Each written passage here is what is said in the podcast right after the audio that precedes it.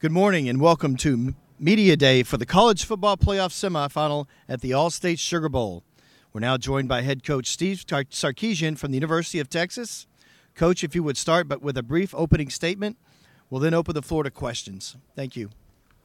Yes, well, good morning, everybody. Uh, I'd, I just first like to thank the folks here at the Sugar Bowl.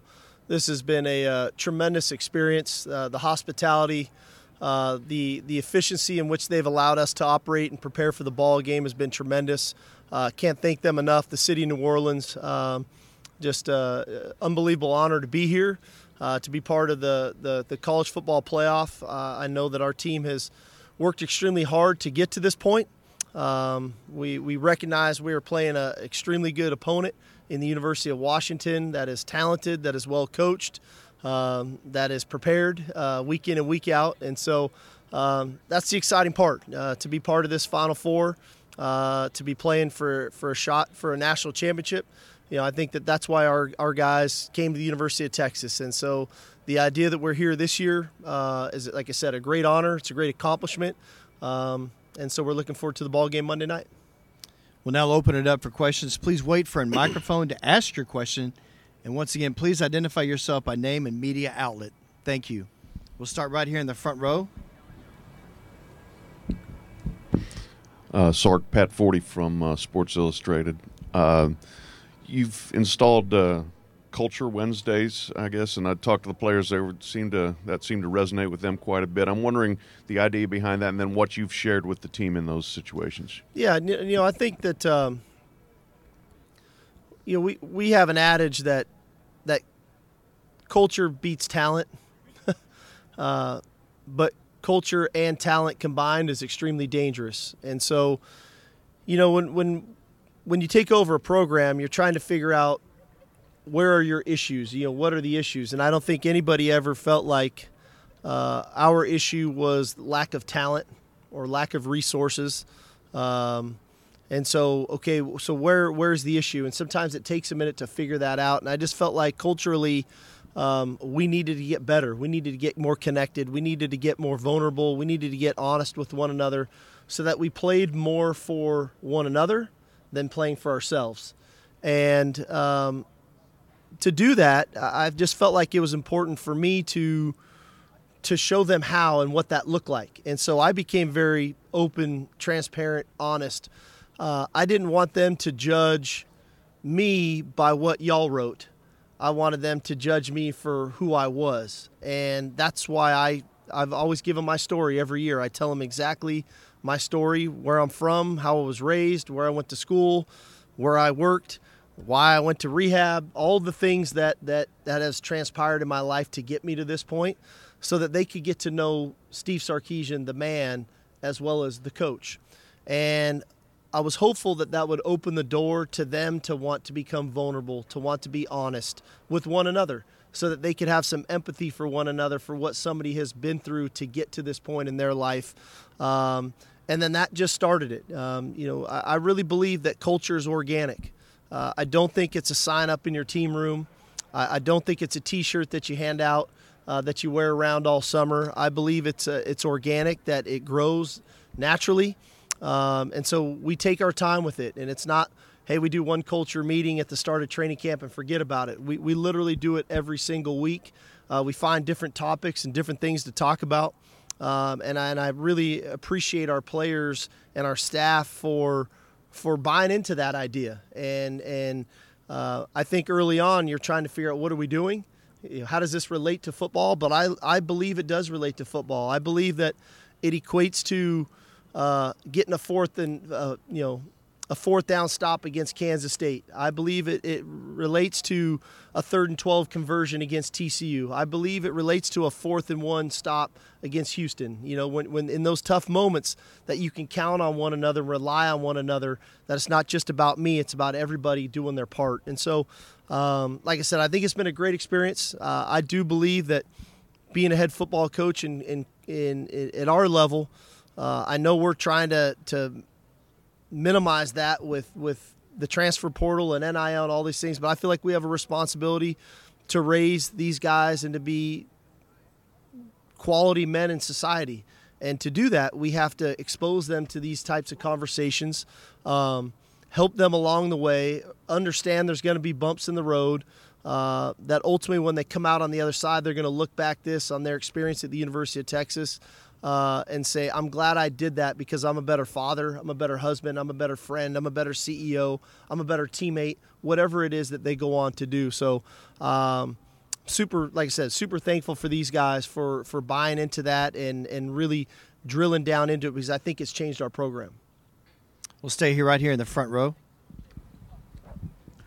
Ralph Russo from the Associated Press. Sark, just playing off of that, when you talk about guys buying in, uh, I guess who would be some of the guys who were important buy-ins? In other words, maybe guys who bought in and then led others to say, "Hey, we got to get on board with this." Yeah, no. I, you, when you look at it, when we got there uh, three years ago, um, Hey guys, it is Ryan. I'm not sure if you know this about me, but I'm a bit of a fun fanatic when I can. I like to work, but I like fun too. It's a thing. And now the truth is out there. I can tell you about my favorite place to have fun Chumba Casino. They have hundreds of social casino style games to choose from, with new games released each week. You can play for free anytime, anywhere and each day brings a new chance to collect daily bonuses. So join me in the fun. Sign up now at ChumbaCasino.com. No purchase necessary. VGW. Void were prohibited by law. See terms and conditions. 18 plus.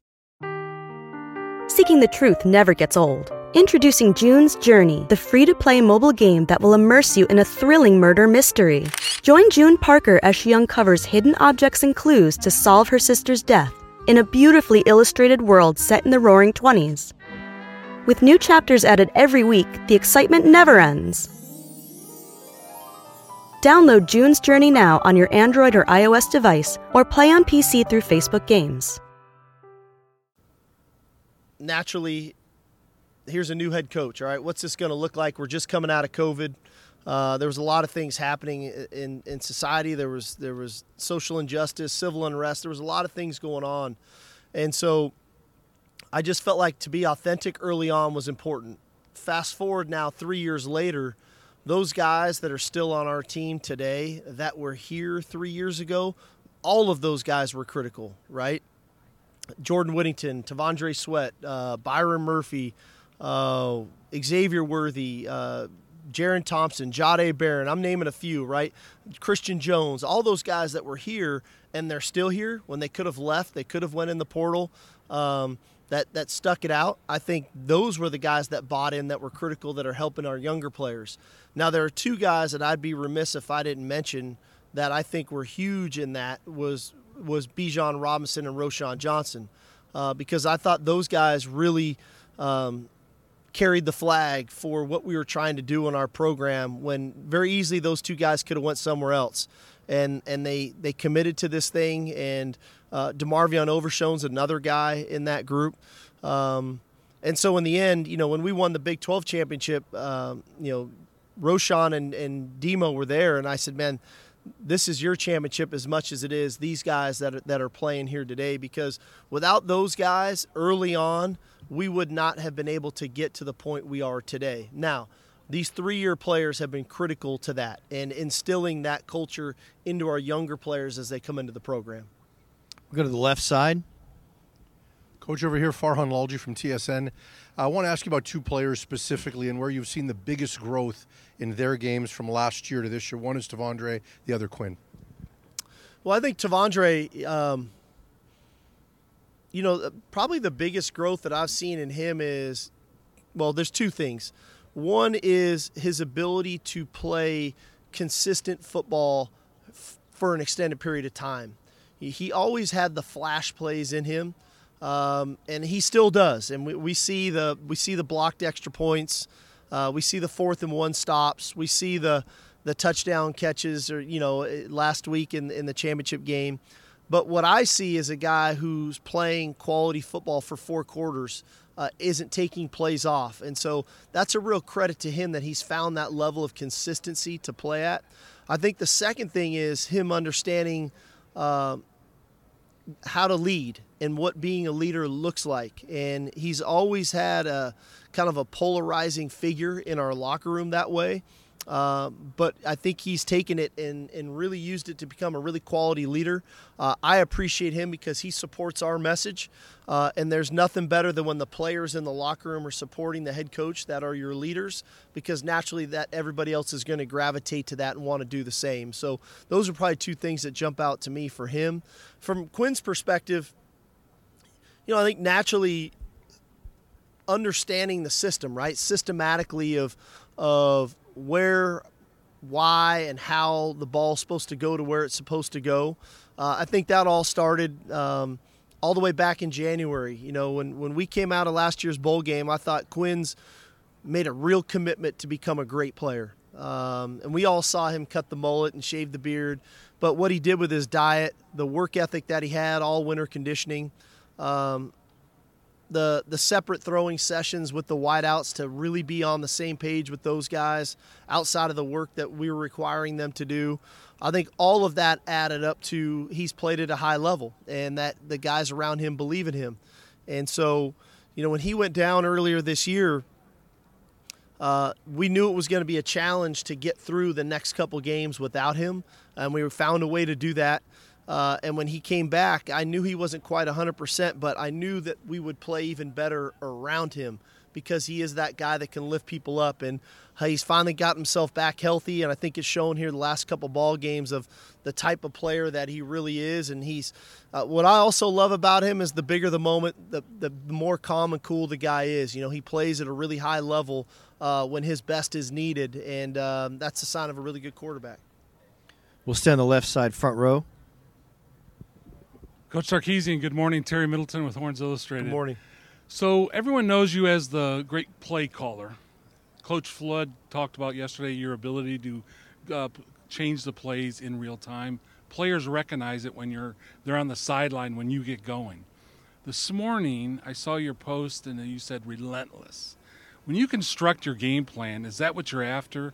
And then being relentless for the entire game, not letting up.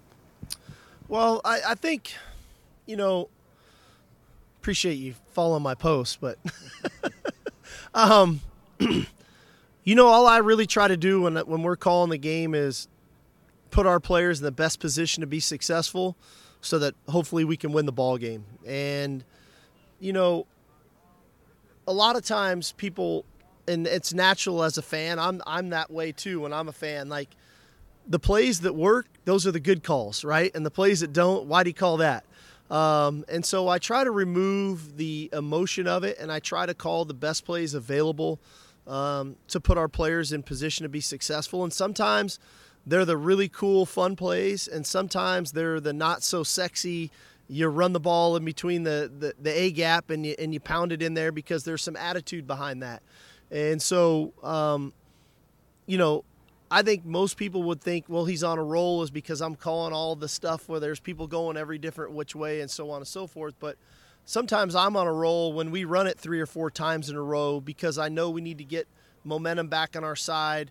I know our defense may need a rest, things of that nature. So um, I just try to think big picture. I try to think just beyond how many points are on the board at the moment. I try to think big picture. What's the score going to be at the end of the ball game? And uh, I love that aspect of the game. I love I love digging into it. Um, most people say, you know, they ask me, "What's your hobby?"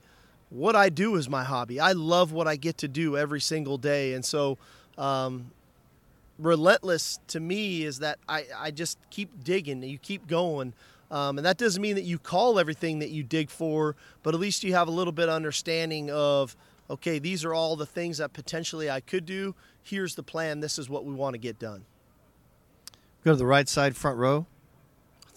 Ross Dellinger, Yahoo Sports. Sark, uh, I think 10 years ago this month, you, you left Washington after five years there. Um, I, I know it might seem like a different lifetime after everything that's going on in your life the last 10 years, but when you look back on that, how much of a different person were you there than you are now? And what maybe did you learn from experiences there that now help you with, at Texas? Yeah. Um, I'd say first and foremost, like I loved my time at the University of Washington. Um, there's great people at that university. There's great people in the city of Seattle. Um, I would not be here today if it weren't for those five years at the University of Washington, and and if it weren't for uh, you know Scott Woodward and Mark Emmert and and them taking a chance on a guy who had never been a head coach before at 34 years old. Um, and and I always say when when you take over a program and and you end up leaving, whether you decide to leave or they decide it's time for you to go, because it always goes one of two ways. Okay, uh, is the program in, in a better spot today than it was when you got here? And I think I can unequivocally say that we were able to do that.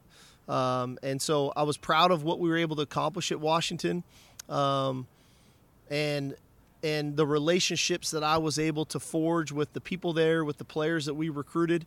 Um, and I'm proud of what they've been able to accomplish since I've left. You know what Coach Peterson was able to come in and do, um, what Coach DeBoer is doing now.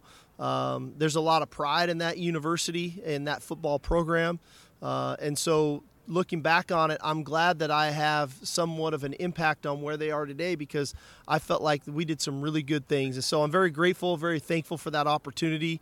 Um, and like I said, I think it shaped who I am today for those five years that I got a chance to have there.